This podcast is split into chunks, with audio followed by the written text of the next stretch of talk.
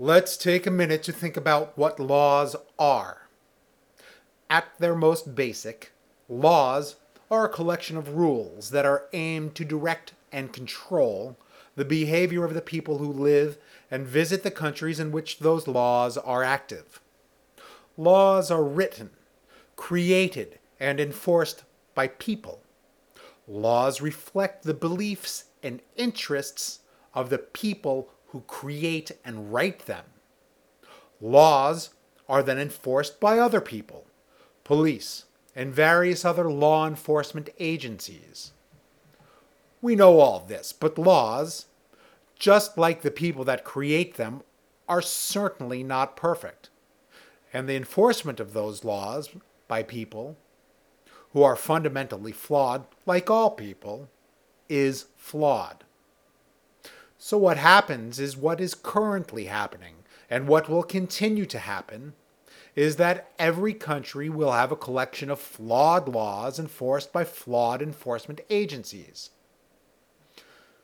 Then, what happens is these laws stay on the books for decades, centuries even, and they become so ingrained in a country's culture that the people who are born into the cultures governed by these particular sets of laws see them as natural occurrences, as if these laws are the equivalent of something like natural phenomena, like the rain, snow, and the weather. Of course, laws are not natural phenomena.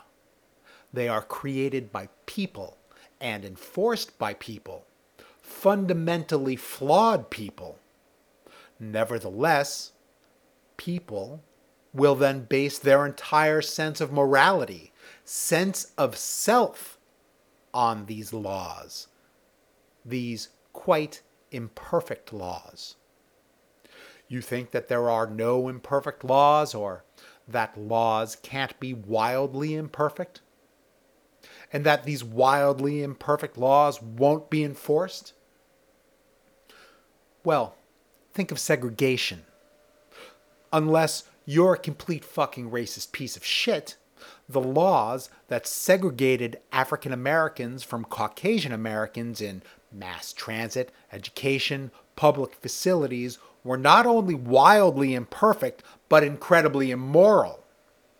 As a matter of fact, those laws and the enforcement of those laws were the true crimes the laws that restrained women from being able to vote. Once again, these laws were wildly unethical, immoral, and incredibly imperfect, and in and of themselves were the crime. There are still many, many laws on the books that are wildly imperfect and unethical, and that are the true crimes.